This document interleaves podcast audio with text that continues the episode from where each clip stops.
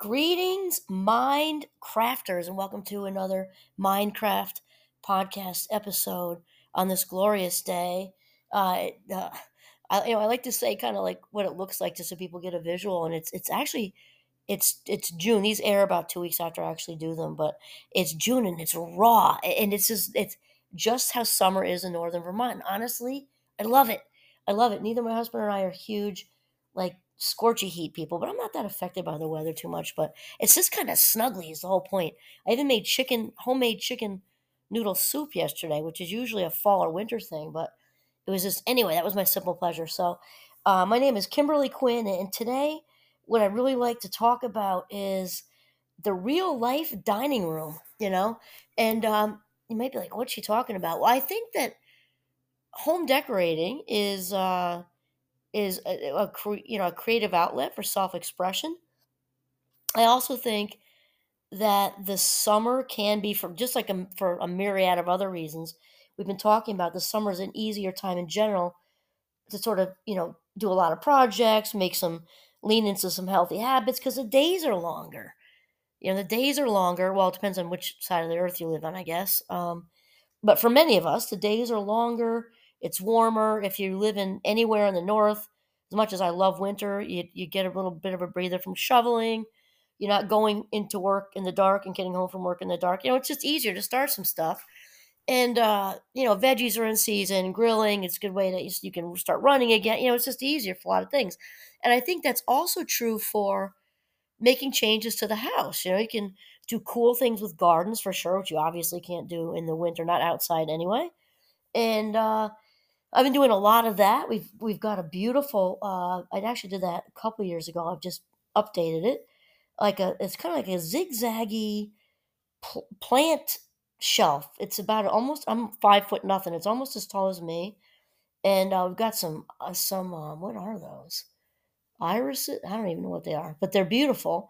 And we did that. And throwing some paint on a wall can be a really super uh, cheap and inexpensive way to uh, make some changes, you know, and certainly getting rid of stuff in the summer I think is easier, spring and summer. So anyway, I want to give a shout out to uh, Sarah Ban Breathnach because she's she does in her book Simple Abundance. She just her whole June thing is kind of about what we're talking about, and it all with you know the self expression with making changes to the house. And if you're on a budget like most people, certainly we are, um, there are ways to do things that aren't putting you know a whole addition on. We did make bit, pretty big changes to our kitchen two years ago now. Actually, after I mean after waiting like thirty years, no maybe not thirty, but twenty something. But now we're just doing like little things, and she talks about in praise of the real life dining room and we've got one of those uh, you know in fact when people come over right away i'll say you know if some people apologize for the house and apologize for this and that, I don't do that because why we live here and it's it's not a museum. and so our upstairs is probably my favorite part of the house. I'm actually up here now in the living room. And our living room and dining room is just it's a wide open. There's no barrier except for the floor changes. So you kind of you, you get the message when you step into the kitchen that you're in a new spot. And uh amazing Sean the Amazing put in some actually brought in trees from outside and they're now the support you know the supports in the kitchen so it has this really rustic look with some gondolas some ski pictures but it's completely simplified and so i thought this might be a good talk to have today because you know i've been you know talking about essentialism and the way of the essentialist and we can bring this essentialism idea into anything in our life in our relationships. You know my husband and kids are certainly my essentials right? And then you know the first string as far as chosen family and all that. And i'm starting to do that with which which is this is definitely more of a work in progress so i'm humbly admitting to you that i'm working on this right now too. And that's going through room by room and getting rid of stuff and i'm not a pack rat but i'm married to ratatouille. Um uh, anyway so so we're talking about dining rooms today and i just want to describe to you how simple ours is and it's got a big harvest table. Again a couple of ski pictures on the wall and it's got we changed the color schemes. It's like a light gray blue almost like a um, well depending on where you were the ocean i guess. Very light and it's got subtle coloring. It's got very rustic stone floor and it's it's very very very very inviting as far as company goes. Not fancy, just very feng shui and very inviting. You want to walk in, and there's like a bar area that's all, uh, I think they call it live edge wood. So it's got a whole wood, stone, you know, natural thing going on. No clutter. And it just says sit down and have a glass of wine. That's the message. And eat and and drink some wine and laugh and talk. And I think that's what Sarah Ban Breathnach is getting to here. It doesn't have to be a big money thing. It's a space thing, and it's and it's a um uh, a vibe, and it's a and it's you know pleasing to the eye, with which can be done with paint, which isn't that much money. Anyway, she starts with a quote from Alexander, uh, sorry, Alexandra Stoddard, and this is in praise of the real life dining rooms. And she says, when we are authentic, when we keep our spaces simple, simply beautiful living takes place. And as I'm sitting here on the couch right now having this conversation with you, um, I can see, you know, because it's all one space, like I mentioned, looking over at our table, which is all cleared off. It has a couple of red candles on these kind of iron holders. It all goes with with the vibe and the theme. And even just looking over there, I can get super emotional thinking of because we raised the kids in in this house, and uh, they were over in that exact same spot with our five kids and their friends, and my husband used to call them the drop by stay lates. And the kids just we were that house where the kids wanted to be, and um, I was always making brownies and bought, we bought pizzas on Friday and things like that. And I can still hear kind of the buzz of those years, the happy buzz of all the all those young voices and all the you know and then it morphed into the high school and the drama and then talking about sports and they get home late from baseball and my kids and their friends all sat in that spot buzz buzz buzz. And then we had when we had our adult friends buzz buzz buzz. And uh, we definitely have what Sarah Bread, Breathnach is talking about which is the real life dining room and I love it. It's just got happiness and the zest of life just leaking from everywhere, and I love it. And so Sarah starts out by saying, We all long to feel that our presence is welcome in the world. Usually we think of this only when we're invited into the homes of others. But I've come to believe that what we want and need most of all is to experience a sense of welcome in our own homes. She and I, she's another one I would love to add to my do lunch at a bistro list for hours. I know that Sarah and I would get along great. And then she says, and we're also, we both love writing. She says, I'm sitting at my dining room table as I write, waiting for a batch of brownies to come out of the oven. The handsome round oak table on which they cool is the hub of our family life. Um, from its sturdy center, soulful spokes of food, drink, conversation, conviviality, tradition, and memory sprout, finding outward expression in our daily round. I love how she put that because, interest, interestingly, when I started this podcast, I think, you know, I'm, I'm not a huge planner of these. I kind of get inspired by reading something or somebody on YouTube or somebody in real life or being in the woods with Giovanni. It just comes to me or whatever.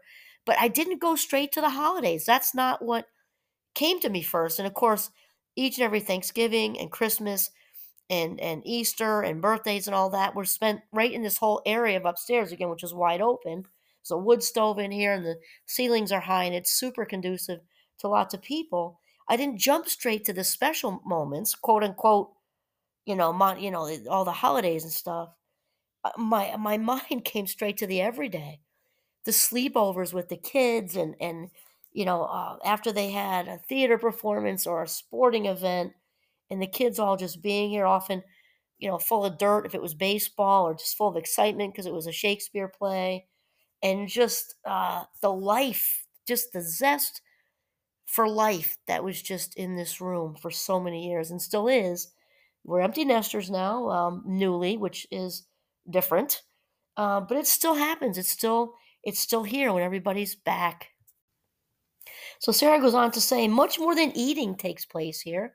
Newspapers are read, mail is sorted, conversations are started, homework is completed, bills are paid, cakes are iced, income tax is computed. That is true. Flowers are arranged, games are played, confidences are shared, family and friends are gathered. Here at this replica of the Greek goddess Hestia's round hearth, rites of passage are commemorated, holidays are celebrated, daily grace is offered, Minds, bodies, and spirits are nourished. Wow, I can just stay here for a while. I cannot tell you how many flower arrangements I've done in the middle of that table. And again, picture super simple, big harvest table. It's probably it's at least 10 feet long, I'd say. And it's just there's there's no there's no like pattern on it. It's just basically a big slab of wood with two iron candle holdy things with red candles on them and very comfortable chairs with tall, comfortable backs. That's it. That's all that's in there. Pictures are on the mantle there, and then there's the skis and the ski pictures and and stone floor and it. And and so uh, we talked about so flowers arranged. My my husband does sit there and do the taxes. And when we had the Rona pandemic, we both worked. Um, you know, he worked over there. I worked over on this end of the dining on the uh, in the living room, and the conversations. I remember when the kids and the um, I, I, don't want to separate gender with the girls, but it just happened to be true when there was all the drama going on in middle school and high school. That's where the tears landed. Then they often went downstairs. I remember um, which daughter with you know who would break ups when they're you know 14 and just you know the puppy love and the 15 and 16, and then they they would go to the freezer and they called it breakup ice cream. When one of their sisters was sobbing regardless of who pulled the plug on it, there all there's tears everywhere. So that's where the breakup ice cream happened, and you know the scoops and the sauce and the whipped cream and the M and M's, whatever else I had here, you know, and they did process all that stuff. That's where homework happened. That's where just so many things happen. And again, the emphasis is on the everyday, and it's so important um, to create the space, regardless of how much space you have. And again, the budget doesn't really matter. It's about making it inviting. So this is a, uh, we're talking about being in praise of real life, inviting spice of life dining rooms.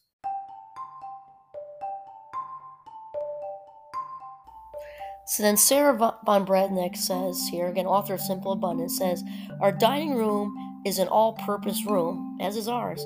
It anchors us all in the morning, in the evening, and in between. I love how she said anchor. I look at our harvest table and it says anchor to me. It is, it's like an emotional, social, spiritual anchor. So she says the passionate reality of this room, the simply beautiful living that takes place here every day invokes reverence and begs for preservation. And then Sarah says, Here, generations of families are tangibly linked as china, crystal, and silver, passed from parents to children, are lovingly removed from open shelved cupboards and placed on the table in a comforting reenactment of a timeless ritual of hospitality, homecoming, and wholeness. Victorian English novelist and Jewish scholar Grace Aguilar wrote in 1847 that, quote, the real is the sole foundation of the ideal, end quote. As I prepare this place and my heart to gratefully receive another authentic blessing, I have often wondered if she divined this profound awakening in her dining room. Okay, so that's it. In praise of real life dining rooms, this is Kimberly Quinn signing off from Northern Vermont in my living room. Have a mindful day.